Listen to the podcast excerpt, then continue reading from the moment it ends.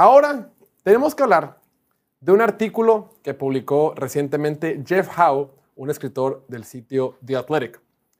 Hemos hablado hasta el cansancio de los contratos de quarterbacks. ¿no? De la temporada pasada hablábamos un chorro de Sean Watson, aunque era un tema muy particular. Este año hemos hablado un montón de Jalen Hurts, de Lamar Jackson, de que si cuándo le van a pagar a Joe Burrow, de que si cuándo le van a pagar a Justin Herbert, de que si a Patrick Mahomes le pagan muy, muy poquito. Todos sabemos que una la, NFL es una liga que se rige por los quarterbacks y los quarterbacks son lo único que importa. Bueno, todo importa, pero tú, tú me entiendes y tú sabes lo que yo quiero decir.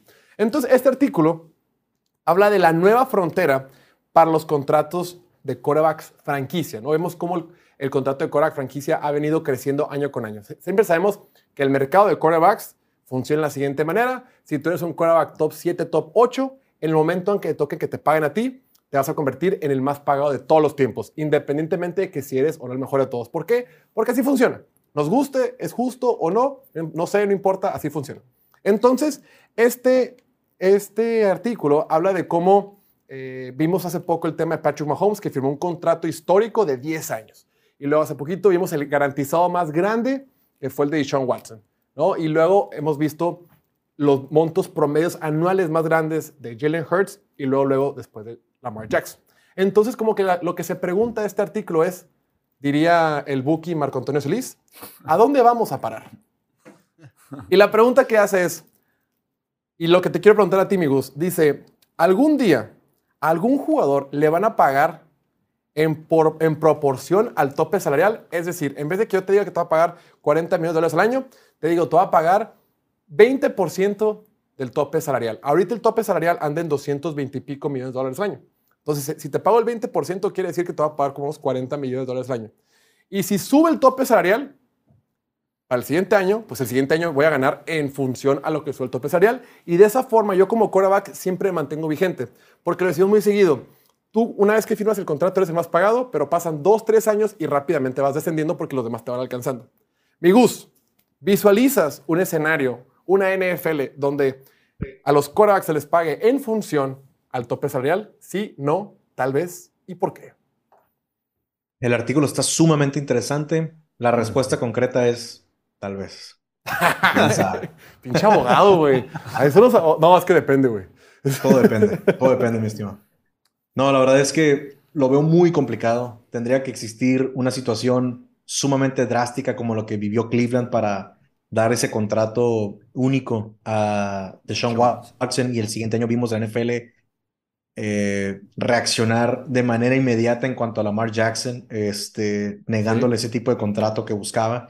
Entonces, solamente si fuera un Tom Brady, Peyton Manning, los cuales ya no existen, este, Joe Burrow se Patrick Mahomes, Pero Patrick Mahomes ya está 10 años encerrado con cáncer. Bueno, o sea, me refiero a que exista ese tipo de situación donde solamente así pudiera concebir yo la posibilidad de que se pudiera negociar algo así. Y aún así, tendría que darse el caso en donde el quarterback se aferre a decir, no, lo vamos a hacer con base en, la, en el tope salarial. Entonces, la verdad lo veo muy, muy, muy poco probable. Diego. Sí, en realidad nomás aplicaría en alguien como Patrick Mahomes, tal vez Joe Burrow, que pues como dice Gustavo, ahorita Mahomes ya está enganchado a 10 años. Burrow pues estaría muy cabrón porque luego, o sea, si le, le permites eso, ¿qué te impide, qué le impide a Jamar Chase pedirte un contrato también de porcentaje? Y ahí te la llevas, ¿no? Y va, ya cada quien te va a estar pidiendo nomás. Como... Todos te van a pedir porcentajes y, o sea, hacer un caero. Luego también dice que a los dueños, pues, les, gusta, les gustan los montos fijos, ¿no? Les gusta saber exactamente cuánto van a pagar este año para poder hacer sus planes de los siguientes cinco años, a quién le voy a estar pagando, cuánto exactamente. Lo único que cambia, pues obviamente es el tope salarial y eso lo pueden como que medio predecir. Pero tener que predecir el porcentaje y, luego que otro más va a querer eso también, está muy cabrón.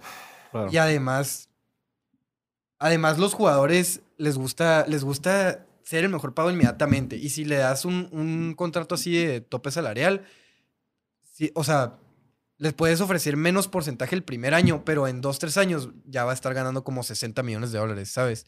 Entonces, los jugadores no, les gusta, no les gusta eso de que ahorita gano 50 en vez de 53 para superar el número uno, pero en tres años tal vez gane más. No, o sea, yo ahorita quiero ser el número uno, pues. Pero ¿sabes qué, güey? También es que se, se vuelve... Dices, bueno, este año, digamos, ¿no? Aunque Joe Burrow, para empezar, Joe Burrow siempre habla de que él está más enfocado en ganar, en su legado y como que trae esta versión de que no, no, no se va a disparar en el pie a la hora de exigir su contrato nuevo. Dice que está muy involucrado en las negociaciones y él quiere un contrato que le permita al equipo seguir siendo competitivo. Eso por un lado. Justin Herbert, ya lo comentábamos, pues no da esa, eh, ese sentimiento o esa percepción de que va a pedir así como que quiero ser más pagado, sí o sí o a huevo. Pero, pues puede que ellos dos no. Pero quizá Trevor Lawrence en unos años sí quiera, güey. Y quizá después este, Bryce Young también lo quiera y así nos vamos, ¿no? Pero en realidad dicen, es que con esto vas a evitar que, siempre, que te sientas que te están subpagando. Pero luego va a llegar Trevor Lawrence y va a decir, yo quiero el 20% del tope salarial.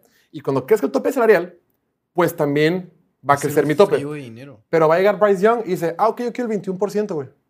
Oh, te va a llegar CJ Stroud. Pues yo el 22, bro. Y pues, pues claro, sí, sí, sí. O sea, no, no puedes tener a todos ganando el 20% porque todos ganarían exactamente lo mismo y pues no les Es una caja de Pandora que en el momento que la abra uno de los GMs, güey, no va a haber vuelta atrás y se la van a pellizcar toda su vida, güey.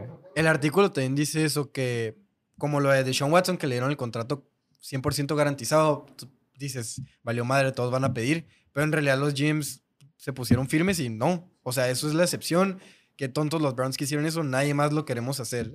Es, una estupidez. Sí, pues más bien fueron los dueños, porque quien tuvo que, lo hemos dicho, quien tuvo que desembolsar ese, ese depósito en garantía fue el dueño de, de, los Browns. Y entendamos algo, si algo, no, si algo no le conviene a un equipo, pues no le conviene a ninguno. Los dueños son dueños de la NFL.